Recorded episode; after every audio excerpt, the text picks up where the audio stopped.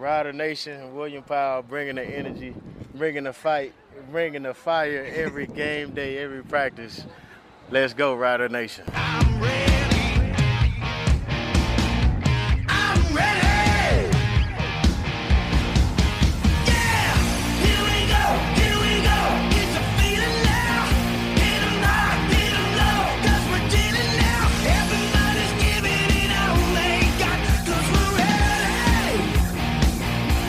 Here we go. Happy 2022. This is the Piffles Podcast, your Saskatchewan Roughriders fan podcast.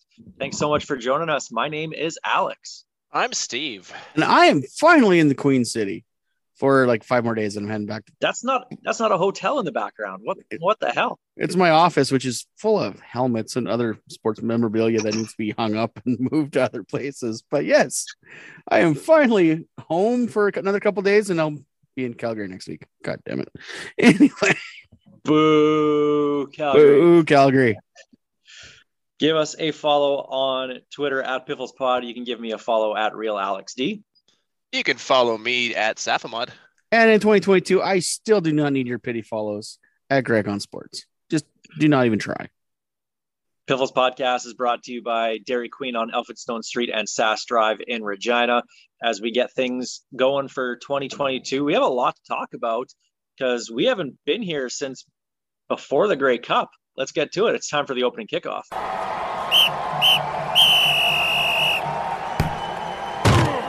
And uh, as we get started here, let me just pop open a lawnmower. Nice lawnmower from Churchill Brewing Company. I, I'm beer. I'm enjoying an Intrepid IPA. Hey, we we rounded it out. I got a Belgian white. There we go. Again, Churchill Brewing Company, proud sponsor of the Piffles podcast.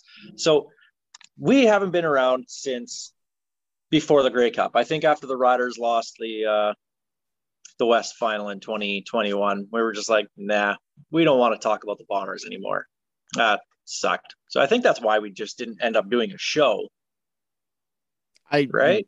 Why would we want to talk about that? Like it. Like don't get me wrong. The, the best thing about the Grey Cup that halftime show, like, well, well, choice. I enjoyed every minute of that halftime show.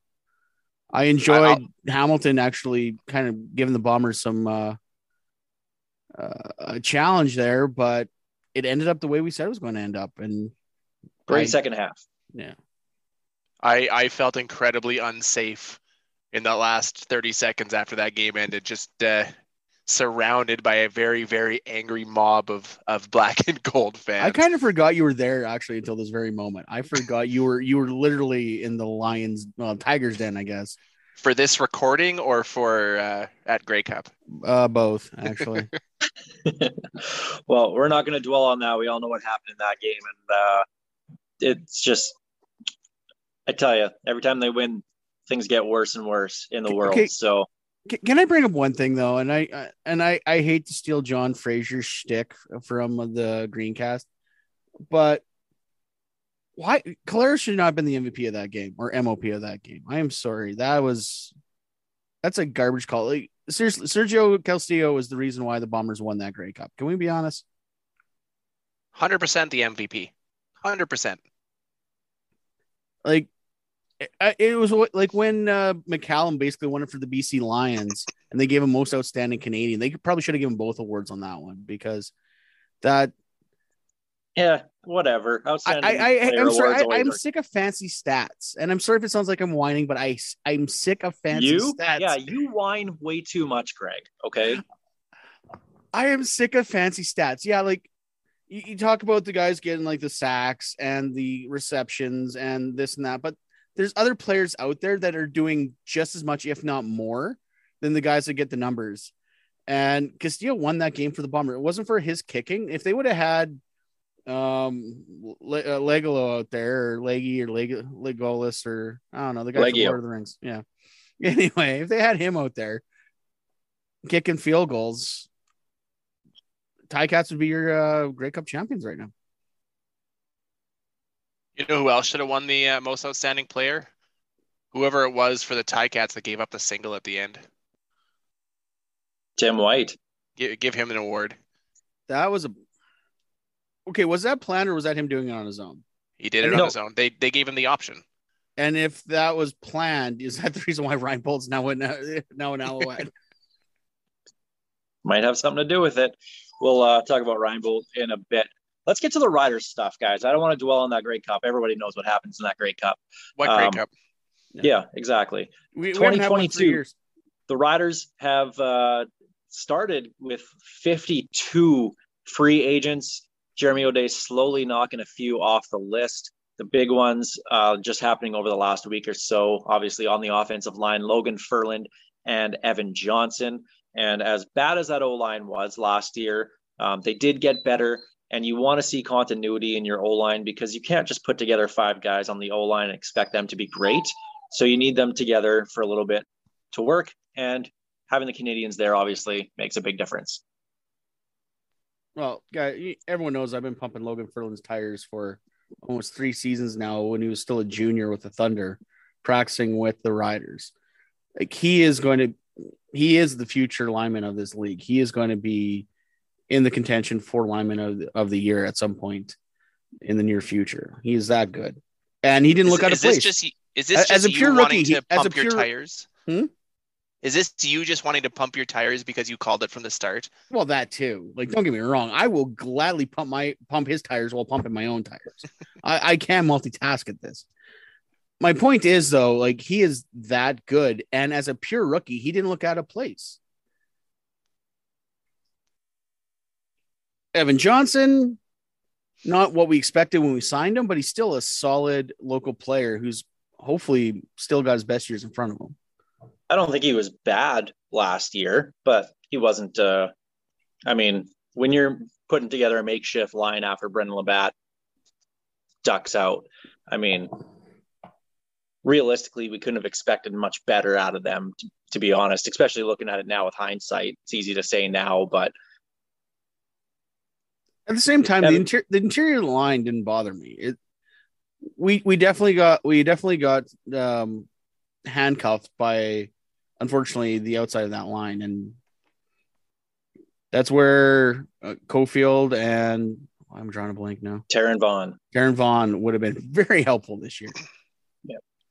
Um, O'Day with uh, possibly one of the biggest bargains of the year, getting linebacker Micah Teitz on a two-year deal at uh, a really reasonable price according to Three Down Nations. So big, uh, big signing there because he was fantastic last I'm- season. Not that he was a like an all-star by any means, but he was very solid and he didn't make mistakes. And honestly, for a guy in his first year of starting, especially being a, a Canadian, to me that's a big win. I, I, you say a reasonable contract. I call that an absolute steal. 100 was it 115 and 120 grand for the next two years for a guy that has a chance to be in the running for uh, uh, defensive player uh, of the year. Like he was, he was up there this year. He was a top quality Canadian linebacker, and we got him at, you know, ground floor price. I, I love that signing. And the nice thing about Micah Teitz is, yeah, like we, we got him cheap, but he will like he was my nominee. If I had a vote, which obviously I don't, he would have been the Riders nominee for most outstanding Canadian because he played that good this year. Everyone wants to talk about how good Cam Judge was. There's like very little step, like very little drop off from when Cam Judge went away. So And that was I- probably our biggest concern going into last year was who's going to step in and take over for Judge. And from week one, there was there felt like there was no concern there. And once again, that goes back to fancy stats. What you Micah go whining Teitz, again. what, what Micah Teitz does does not get get the stats that gets noticed. And the other signing making uh, waves in Riderville, cornerback Nick Marshall back for another year, which was uh, a no-brainer. You got to keep that secondary as much intact as possible, and he's a shutdown corner. Yeah, he'll give up uh, a couple big plays here and there, but the the high risk, high reward with him is absolutely worth it because he's proven himself over the last couple of years. He's an elite cornerback in the CFL. It's well, you still said it. Go ahead. You're you're going to give up the the big plays. You're going to get you're going to get the hot head penalties, but I'll take those every day for the absolute game changing he play, plays he makes going the other way. He's somebody that the defense has to watch out for every step of the way. And it still baffles me. He was a quarterback in college. like probably one. one of the best cornerbacks in the CFL was a quarterback in college, which is ironic if you think that Kerry Joseph was a cornerback in the NFL. Yeah, he was a safety in the, NFL. NFL. Yeah. Sports are weird. Football is weird. if you're a good player, you're a good player. No um, other no other league would take a player and move him position like that drastically. It's like, hey, you're a decent goalie in junior. Let's make you a first line center. That just does not happen. So, a couple signings there. Obviously, more to come over the next month before free agency starts on February the 8th. And we'll uh, keep our eye on those as well because there's still what, like 46, 48 names on that list still. So, we'll see what uh, Jeremy O'Day views as a priority as we hit free agent day. And uh, we know the big ones are the receivers. Like, is well, Shaq gone? Is, is Duke, is Duke back? Yep. Like, that that's going to be a big that's going to be a big one. Is yeah, what, we'll get what, what is we'll, his offense going to look like? And we'll get into free agency a little bit more as as we get closer to it and more guys are signed. Um, Greg, you found what we're assuming is the slogan for Grey Cup 109 here in uh, here in Regina in November. Oh, it is. It is. Bring it to the heartland. I don't love it, but I love that it's going to get so many people, aka the other eight fan bases, so mad because of the word heartland, claiming that Saskatchewan is the heartland of the CFL, which I mean, it's kind of hard to argue that really. Prove us wrong. But it's going to get them so mad. And I love it for that reason. I mean, problem is though that's going to limit their merchandise sales. How, how many people go out and specifically buy Grey Cup merch with the slogan on it. I honestly couldn't tell you the slogan of the 2021 Grey Cup, and I was there. They didn't have one. I looked it up. Well, there I, you go. I literally looked it up. The, Are we the only city that has one? The uh, the Hamilton one didn't have one. It was uh, uh, there's because when I wrote the article, I was like, well, what was the Hamilton one? I, cu- I couldn't even think of it. So I looked it up, and the closest I could find is when they announced it, They said uniquely Hamilton, but that's about it. Um, Calgary was experiencing the energy, and obviously every single Saskatchewan one has had some kind of goofy let's, catchphrase to it. Okay, let's rank those Saskatchewan ones really quick. We had huddle up in Saskatchewan. We had like flat out in Saskatchewan. Celebration in Rider Nation, and now bring it to the Heartland. Huddle uh, up in Saskatchewan is number one. Yeah, the unquestioned number one for several reasons. One, it was the first Grey Cup we hosted. Two, people literally had to huddle up because people were inviting people into their homes because we was, didn't have hotels. And it was so cold that week too. You had to huddle up in the stands. So that that one is definitely number one. Actually, I'm going to tell you the last one. The last one is obviously Celebration Rider Nation. I'm sorry, like as much as I love 20 to 13 Grey Cup, that is a that was a that bad slogan. I'm sorry. As an outsider, that would I would I mean obviously I wouldn't care about another team's Grey Cup slogan, but like, not that it's offensive, but it's like, really, you guys, like, you're inviting all of Canada here, and you're just gonna make it a Celebrate big giant yourself. green. Yeah, it's just a big giant green party, which what, what was what it, it ended up being. But I mean, still. And uh, flat out, uh, flat out was great because flat out was a lot of fun. Uh, flat out underneath the big top on Scarth Street the the big party they had when they tented in all of Scarth Street was a good time. So flat out was good. So I would have to rank this one third because like I said, Celebration Rider Nation is bad. I I don't want to sound boring, but my ranking is exactly the same.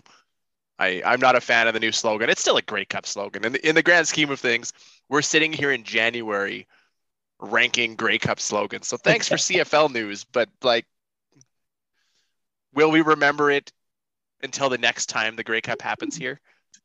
If you asked me before today to name all four, all three slogans, I would have given you Huddle Up in Saskatchewan. I don't even think I would have remembered Celebration in Rider Nation. I wrote the article and today, and that was the only one I couldn't remember. I remembered Flat Out. I remembered Huddle Up.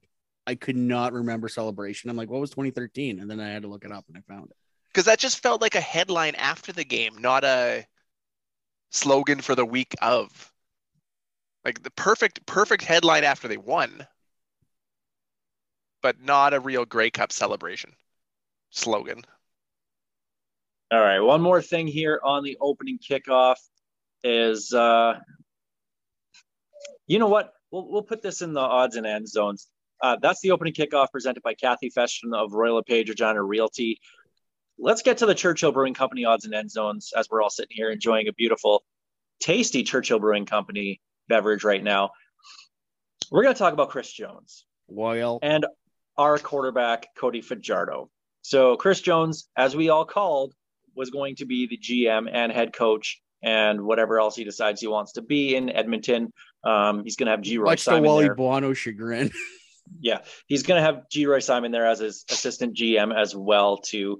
But uh, Terry Jones of the uh, you know Edmonton beat writer, uh, who's covered the Edmonton franchise for decades, Centuries. really pu- published a uh, an article on Chris Jones, and and he was defending hiring Stephen McAdoo. And of course, we all knew as soon as Chris Jones is going there, well, Stephen McAdoo is going to go with him to be his offensive coordinator. Sure enough, yes, that's what happened. Now he was defending McAdoo, and he called out Cody Fajardo in the same vein, basically saying Cody Fajardo, yeah, he had a gr- he had a very good year in 2019, but what happened to him in 2020 he, or 2021? He regressed, and he didn't have Stephen McAdoo as his coordinator. Why the Riders didn't keep McAdoo is beyond me, and they went after Jason Maas. Doesn't make any sense when you have a guy who came out of nowhere and led the league in passing and led the team to first place. All of a sudden, you want to change his offensive coordinator. So that, that's basically what Chris Jones was saying. And in doing so, he said, Well, Cody's not a top five passer in the league. He's a good runner and he wins, which is ultimately what matters. He's a winner, but not a top five passer. And this brings me to my question to you guys. Have you, between this and everything else we've seen about Cody Fajardo, Eddie Steele said it here on the show. He doesn't see Cody Fajardo as a franchise quarterback. And we're seeing it from other personalities in the CFL, players. John Rush has said it as well, saying, I don't think he's that good of a quarterback. Have you ever seen a starting quarterback in the CFL take so much heat from players and coaches that are still in the league this openly in public before? Because I've never seen this. From players and coaches, no. I don't I don't think I have. I, I've seen negativity around a bunch of quarterbacks over the years. You know, we, we look at, at from a fan perspective, Trevor Harris gets absolutely crapped on on a constant basis from all nine fan bases. But from people within the league, th- this feels uh, almost unheard of. You don't see a lot of guys attacking current players, period. To, to borrow a phrase from hockey, it's the code. You you don't go at another player publicly because bulletin board material, this, that, the other thing. But I think, unfortunately for Cody, after his press conference after the season, the knock on him, right or wrong, is he's soft. This stuff gets to him. So, unfortunately, we're probably going to see a lot more of this until Cody can jam it down their throats. Because you look at Cody this past year with the deep ball thing. All of a sudden, he stopped throwing the deep ball because he even publicly said, I, I, these 50 50 balls, I don't know if the guys are going to get them or not. It caused a division between him and his receivers. He caused that problem. So, next thing you know, the narrative's out there that Cody and his receivers aren't getting along and it affected you could tell it affected Cody because all of a sudden he just stopped throwing. Like guy coaches and players would never go at other guys because they didn't want that bulletin board material. Because the minute you put that out there, it's up there and then you get beaten by it. Like no one ever said Michael Bishop could, couldn't read a cereal box. We always knew he couldn't. but it's true. Like I'm sorry, like But Michael no one- Bishop. but no one ever said anything about it. The fans did, and that and I mean that honestly in in the the conversation, that doesn't matter. The fans are going to hate on everybody. That's just You That's talk, just you talk fan to, nature. You talk to people privately who knew in the league about Michael Bishop and well, his look at his Wonderlic score. like it's it's public knowledge. Like His Guy Wonderlic score was a crayon box. yeah, like he- not the sharpest knife in the drawer, but the guy could kneel at on the 50 yard line and hit the goalpost throwing the ball. Like gifted with talents of a god, but the brain of a five year old, it seems. Like I'll never forget like Winnipeg holding up like giant signs because he could not remember the signals. But, But- he- But, Four but no one ever, but no one ever said anything about him in, in public though. Like there, yeah, it was it was done behind closed doors, I guess, but it was never out like this. And to see this many people go after a guy who's won way more games than any other quarterback in Rider history in his first two seasons is beyond me. the only teams that have beaten him are Calgary and Winnipeg. He's beaten everyone else. Literally everyone else. He's only lost to Calgary and Winnipeg. Ottawa. And uh, well, okay, if you don't not well, you can't whatever. But okay, that one game. Sorry, And also after Ottawa. that, af- after his first start, in quotation marks, that he was only supposed to play half a game for. But yes, so I don't know. It's so just so I, I think, Like- unfortunately, I think the wrap's on him. It, they're they're trying to rattle his cage. So what Chris Jones said was was dumb. Like to me, that like I, I get what he's doing. He's trying to trying to back his hire, and and any good coach will do that, and he'll fight for his guy. And clearly, Stephen McAdoo is his guy. But you don't talk about another team's player. It just doesn't happen. You just never ever do. The only time you ever hear any coach talk about another player from another team is that's a good football player, or he does this well, he does this well. It's never anything negative. But all we're hearing about Cody Fajardo is negative, negative, negative. So, like, Greg, you mentioned the, the the presser that he had at the end of the year where he broke down when it was a simple question from Rob Vanstone asking him what what does it mean to you to be the the Riders starting quarterback, and he even as as he was crying in that answer, he said, "I'm not the most talented quarterback, but you know I give it my all, and I wouldn't want to be anywhere else. And then it's frustrating when everybody just tries to rip you down. And I'm not trying to rip Cody Fajardo down here because that's not the the appropriate thing to do here. But he's taken a lot of this stuff personally, and yes, when you're seeing that stuff on social media, it's kind of hard not to. But at the same time, this is pro sports, and we've seen in the pros that you have to be. I hate saying this.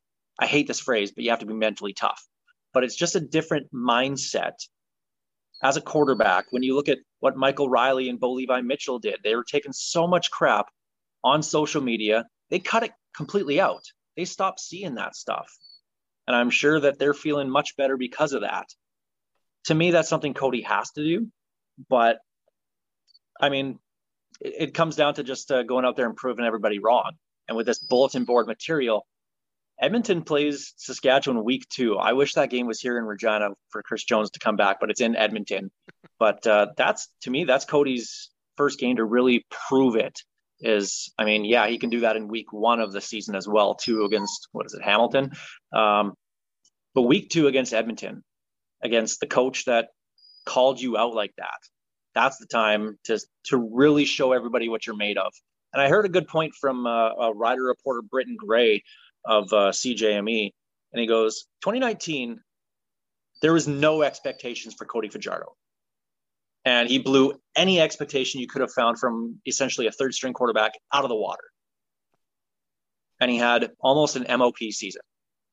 The expectations for 2021 were so high on him, and he clearly did not meet those individual, you know, statistic expectations that what is a realistic expectation for Cody Fajardo in 2022? Should he be at the top or should he be what Chris Jones says, not a top five passer? Well, here's the thing though. As much as everyone wants to crap on the Riders offense and what the team did this year, they were still second in the West. They were first in the West in 2019. Like, unfortunately, any stumble is going to be very noticeable when you're coming off two winning seasons, two Western finals, and two home playoff games. Like, and it's not on Cody. And I get it. Like the quarterback, no matter who it is, it doesn't matter if you're Cody Fajardo, Michael Reilly, Michael Bishop. You are the team is, is only as good as its quarterback, whether it's true or not. So yes, a lot of how the riders are going to do are going to be based on Cody Fajardo, whether he has anything to do with it or not. I I cheer for the Patriots. Mac Jones passed three times in one game. The Patriots still won. Like that should tell you how important a quarterback actually is to a team. He's just as important as any other player, just that he touches the ball way more than everyone else.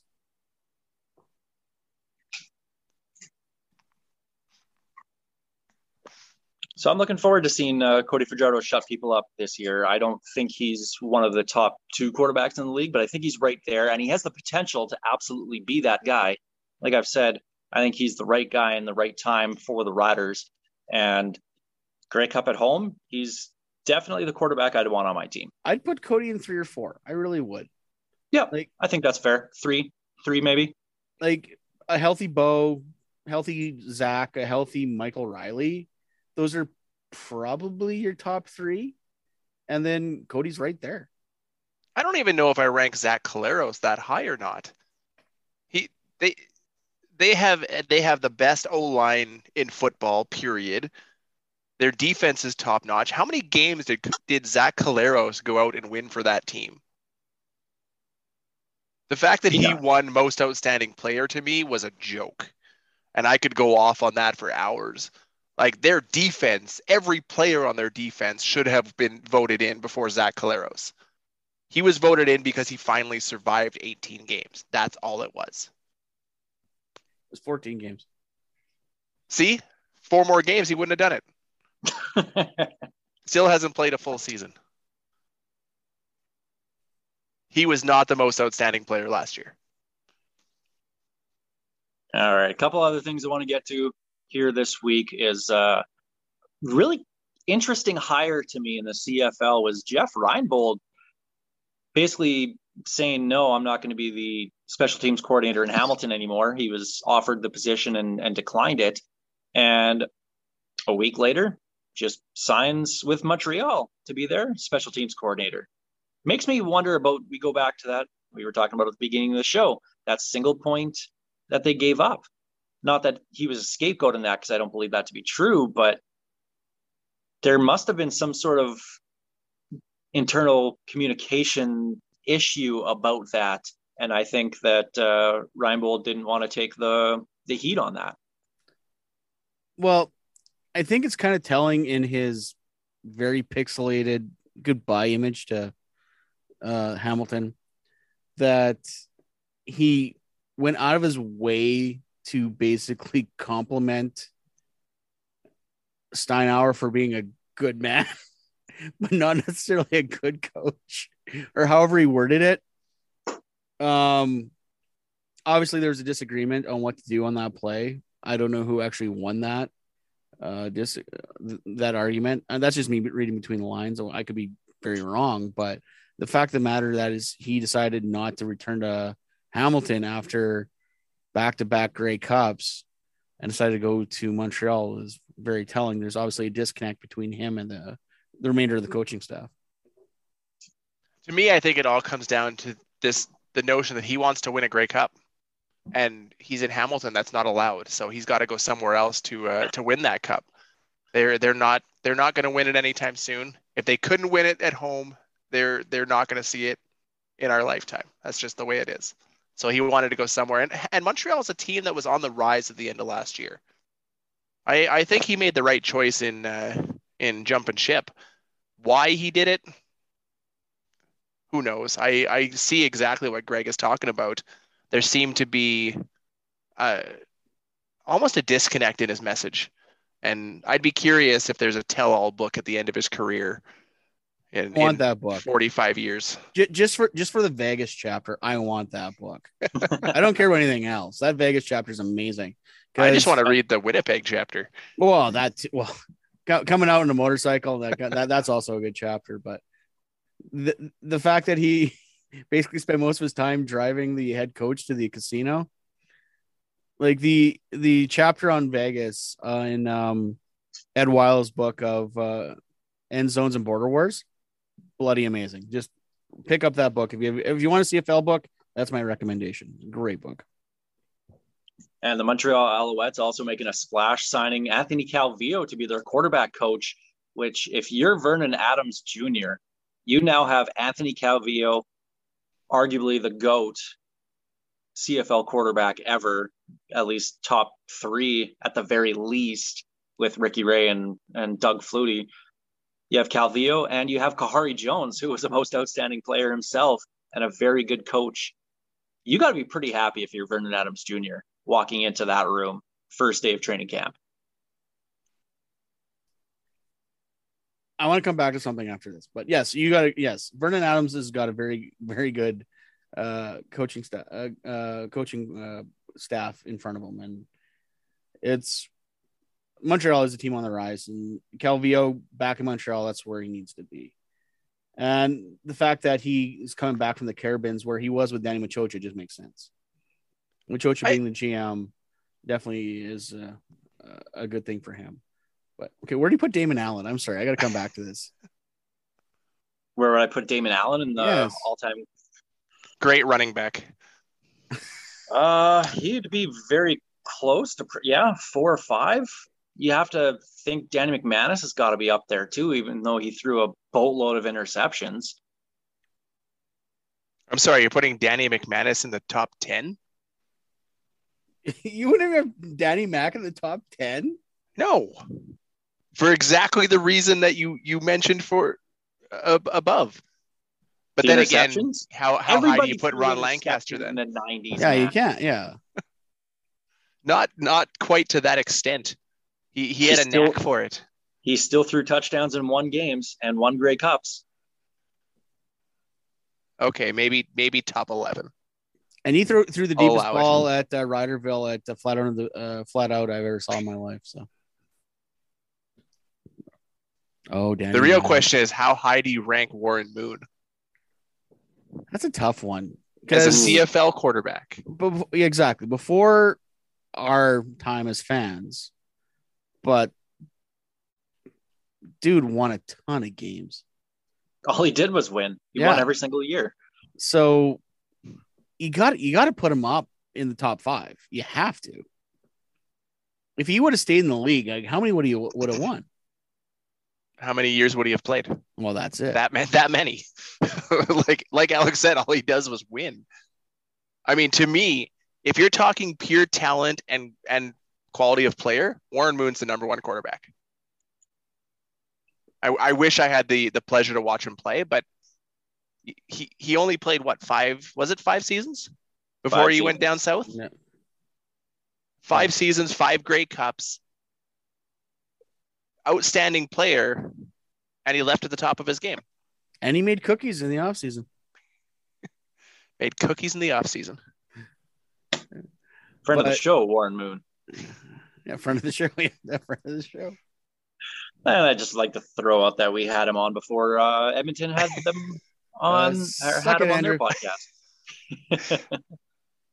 um, one more question for you guys, and uh, this this crossed my mind as uh, I, I, saw a story that ESPN apparently wants to give Alex Rodriguez his own Manning cast style broadcast for MLB games. And we've been watching, you know, Monday Night Football and Eli and Peyton Manning doing their, you know, having their four awesome guests or three awesome guests, whoever they're having, and just chatting football and having fun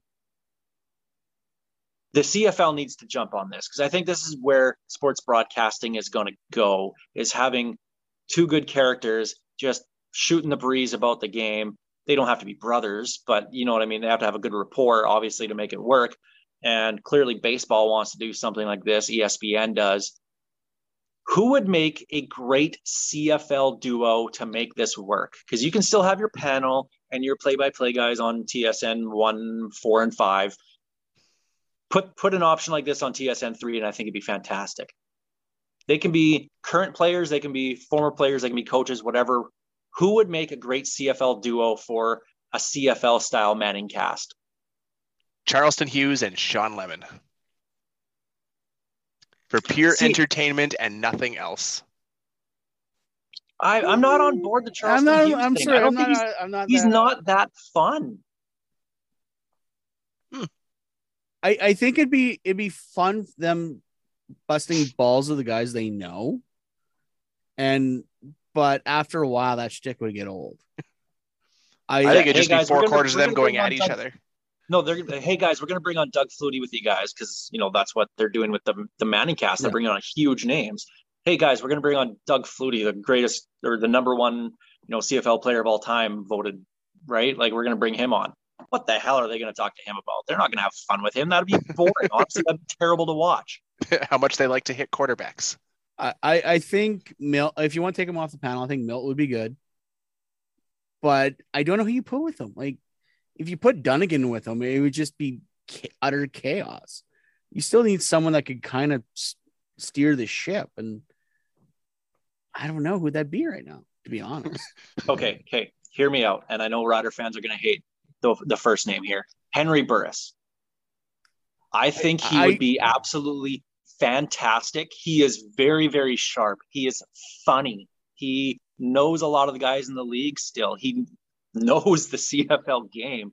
He would be able to break it down like a Peyton Manning does for the Manning cast, but he could have fun with the guests as well. Now, to compliment him, got to have somebody that has a good rapport with him, right? Nick Lewis. Actually, Nick Lewis is a good idea. Actually, know who else would be? I hate to say this, would be not bad at it. I, I don't want to give this guy props So, Ah. Long as he can keep his pants up. Jon Cornish. Yeah. I think he'd be okay. Dude, Yeah. dude can talk. Dude is charming. He's very good at that schmarmy game show shtick. I think he'd be okay with it. You put Burris and Cornish on there, I would actually might watch it. Apparently, it's basically all Stampeders and Blue Bombers. Uh, Let's face it, the writers are not known for their personalities that don't get arrested. Wow. okay, hear me out. Option two Chris Jones and Darian Durant. That'd be moderately successful. I want to sit Or- at that table just once. Or or Chris Jones and and uh, Cody Fajardo, or Chris Jones and basically Chris Jones and anybody he's had a Literally relationship with in the past. Yeah, literally anybody. Duron Carter. But in seriousness, though, this, like I said, this is where it seems that broadcasts and sports are going to end up. And the NFL and now MLB are going to be ahead of the curve on this. Would this be something that you'd want? At least it wouldn't be the only broadcast for the game. You'd still have your play-by-play guys. You'd still have Suter and Dustin Nielsen as your as your ones, and you'd still have, you know, Duane Forde and and whoever else, Rod Smith, right? Like you'd still have the broadcast of them but just on you know TSN two or just another option to have this. Would this be something that you guys would want to see? Like, is, is this something that could market the CFL a little bit better and and bring in more fans? well, if they did do it, there will be pushback as much as there was pushback on the Manning cast because people don't like fun. Unfortunately, like sports is entertainment. As much as people don't want to admit it, sports at the end of the day is about the entertainment dollar. So whatever you can do to make more money, either the broadcaster will do or the league will do or the teams will do. I everyone everyone complains that the CFL doesn't do enough to market itself, doesn't do enough to raise its profile. It wouldn't hurt, but it has to be done right. But I, I don't know how you do it. Because TSN unfortunately has their system and they will so it shows they will only do so much, even though they are actually a part of the ownership of the league. Yep. You know, Although I, may- I maybe might revenue maybe revenue sharing will help. Who knows? I might be the only one in North America. I watched two of the Manning casts. To me, it got boring very quickly. If you do it, you have to do it right, and you have to do it sparingly. You can't do it every week because then they've been they've been smart in spacing it out. They don't do it every week. They don't do it uh, and they change it up every time. But it, you have to do it that way. Like I wouldn't watch the CFL version of that 18 times. Zero No, but- chance. No, you, But I'd you- watch it six. I'd watch it eight. you, know, you, you every do, other you do it a couple times a season. Yeah, maybe six out of 18 weeks. Um, and you don't do any more uh in-game interviews. Let's just get rid of those. Let's just I, get rid of I don't those I don't know why that became a thing, but that needs to stop. Keith Urban should be part of the the broadcast duo. That's where you should go with it. My, my, my favorite is when they brought uh the uh, singer of the Arkells and Max. Is that his name? Yeah, Max Kerman. Into the Grey Cup, and you could tell he wanted nothing to do with it. He knew he, he knew it was like He wanted to watch his team. Yeah. Well, that too, and he I think he wanted to watch the team, and he probably is like, guys, as a fan, I hate this. Like, just get me out of here. I want to see the CFL do something like this. Like I said, it's not going to be the only broadcast. You're still going to have the option to not watch that and still have your riveting play by play that you'll have. But I say do it. Why not? And, Give and give bring people in, options. Like yeah, seriously, and if they- bring in guys. Get Damon Allen to to show up as a guest. You don't need to have one every quarter like they do with the uh, with the Mannings. You can still and and and just bring in like it could just be the two hosts just talking for quite a while. Whoever it is, share some old stories. People want to hear stories. They don't want to see the X's and O's anymore. You're gonna have the hardcores that do want to see that. And I still love seeing all the X's and O's, but I want to hear some stories. Get me some couple guys from an old 1980s team that can just tell some stories that you're like, wow, that that that happened. Like, I mean, give me Wayne. Give me a quarter of a Wayne Shaw interview. well, as someone who frequents uh, phone calls from Wayne Shaw for work, um, that works once. Great man, very very nice. Works only once for an interview. and if you have an hour, go back and find that episode of the Pivots podcast because Wayne Shaw did not disappoint. He was fantastic. And this being January sixth, it actually probably is very fitting. Wow. Wow. Go to it.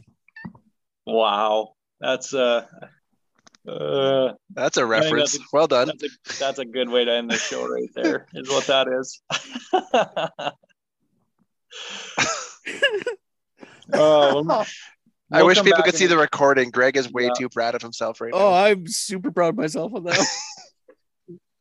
I'm crying. I'm laughing so hard. Yeah, I think that's it's time to go. That's Oh, that's God. we're not going to top that anymore tonight. So let's uh let's just end there. We can come back in a week or two and, and talk a little bit more free agency. We'll have some more news by then on the riders for sure, and we can get into a little bit more in-depth free agent stuff.